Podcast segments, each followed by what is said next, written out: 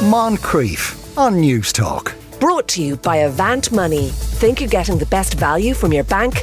Think again.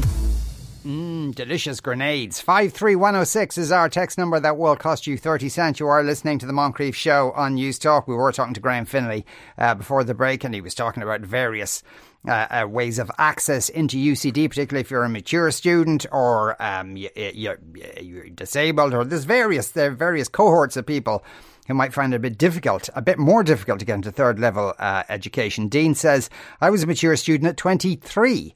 As a 35 year old now, that seems absolutely crazy, though at the time I did genuinely feel a lot older than the 18 year olds around me. I suppose you would.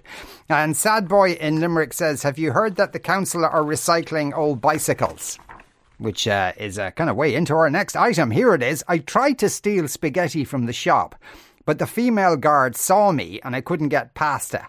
That's been voted the funniest joke of the Edinburgh Fringe Festival. Comedian and poet John Moynes is here to assess if it's a worthy winner. Good afternoon, John. Good afternoon, Sean. Uh, is it a worthy winner in no, your opinion? No, not at all. I also even think this is the wrong title because they, have been doing this for 20 something years now and they always say it's the 10 funniest jokes of the festival. Yeah. It's the 10 funniest one liners. Yes. You know, it rules out huge amounts of comedy straight off the bat. Like when I used to do the Edinburgh Festival, I would do terrible one man plays, and uh, I never had anything that could get into something like that, even if it was funny enough, which it wasn't. Yeah, and the people who vote on this, though, they haven't been to see the shows. No. So they're losing out a lot. It's put up on a website, and yeah, and and of course they're just reading it themselves. Now I know about half of the comedians on that list, and they're all amazing performers. So you reading that joke to yourself and hearing it in your own voice in your own head will not be anything like as funny as the actual product. Yeah, uh, and a lot of puns there. Yes, uh, puns are the easiest one-liners to write. Um, puns and double entendres because you have two ideas in the same word, so you can fit more into a sentence. I try to avoid double entendres, but sometimes it's hard. Yes. Boom. Uh, actually, my funniest one is uh, I spent the whole morning building a time machine, so that's four hours of my life that I'm definitely getting back. Yes. Uh, which is kind of clever and doesn't involve uh, a pun or a, a double. It I does. ca- that is a pun, though. It's, I suppose it is, It's the time, yes. get, the time Yeah. getting back. The other, Yeah. Sophie Duker's one isn't a pun. It's just, just a straight out situational joke. But uh, I mean, one of the ones on that list is I don't like funerals because I'm not a mourning person. Yeah. I mean, th- that that's not new. It wasn't new when I was a new comedian. It's just it's just a very straightforward substitution.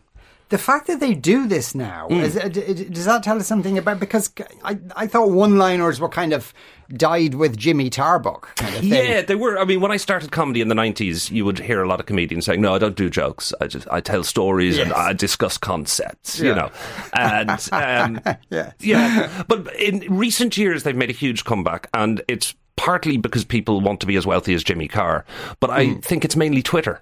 Yeah. And Twitter in its early days, if you were trying to promote yourself on it, you only had 140 characters. It forced every comedian to learn how to write one-liners again.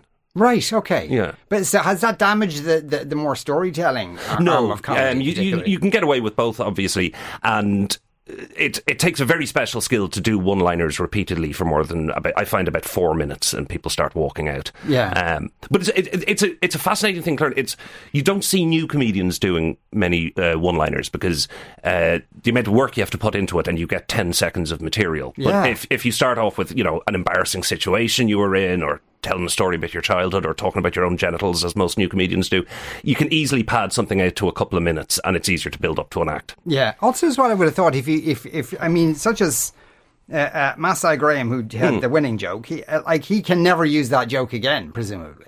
Well, no, but loads of other people will.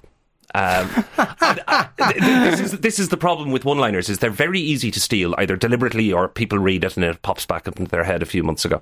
And uh, you know, I MC a lot of gigs, so I see a lot of very new comedians doing the open spots. And I remember about twelve or thirteen years ago, David O'Doherty had a joke that was that made it into the top ten, and I think I heard it twenty times over the following year from twenty different comedians. Is that conscious thievery, do you think? I don't. I wouldn't think so. I mean, maybe some of them are, but it, it's it's definitely easy to do by accident. Yeah. But what what I find fascinating about writing one-liners is you, you write them backwards. You start with uh, uh, you hear a phrase, you start with something, and then you realize, oh, that has two meanings, and then you construct a way back towards it. Mm. So the Olaf Falafel gag there, he would time I'm not getting back. Well, how would I get back time? I'd have Yeah. a time machine. I'd build a time machine, Yeah. and that's the that's the structure of it. Okay, yeah. All right, well, that, Yeah. that sounds like they're, they're fairly easy to do.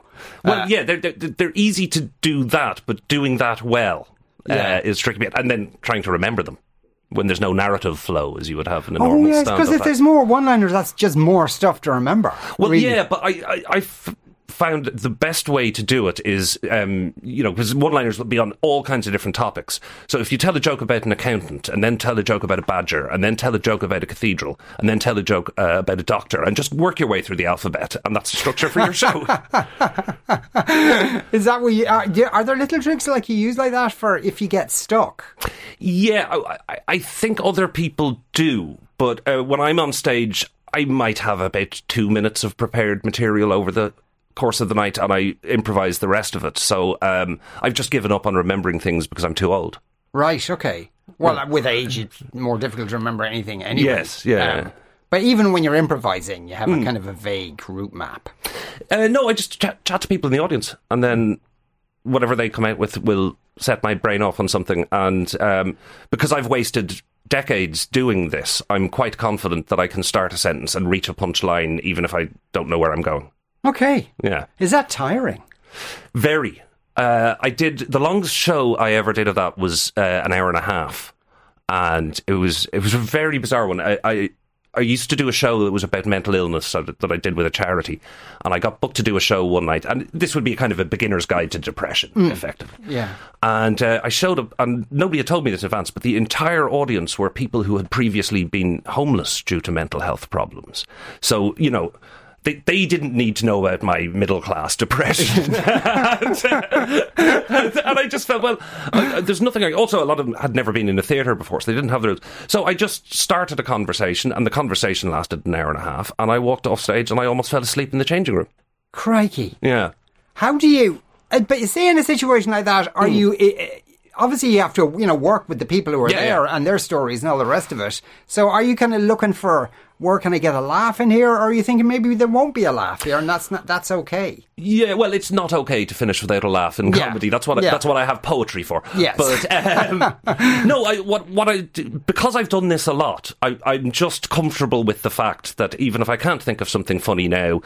A phrase will come into my head, or something will come up, and you can just you can just get a laugh in a few seconds. Right. Okay. No matter what the subject matter. No, Or is, no, can no. there be a limit? There's, there's absolutely there's always cultural limits. Um, there's things that you know, even over the course of my career, I've been doing this um, for 29 years. Um, there were things you could joke about in the 90s that you can't joke about now. Yeah. Yeah. Uh, and vice versa. Some things have gone completely out of fashion, and that's just because culture changes. It's not. You know, it's not because of cancel culture or anything Hmm. like that. It's just society is always changing. yeah. Yeah. Uh, I, I mean, even like Mock the Week, which would be considered quite right on these days, I came across a book that they brought out after their first series. And I'd say about a quarter of the jokes in it, or maybe a quarter, a fifth of the jokes are about transgender people.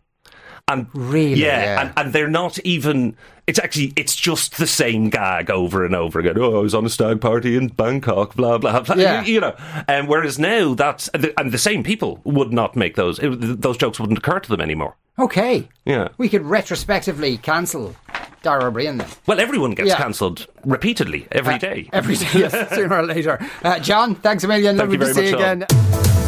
Moncrieff. Brought to you by Avant Money. Think you're getting the best value from your bank? Think again. Weekdays at 2 p.m. on Newstalk.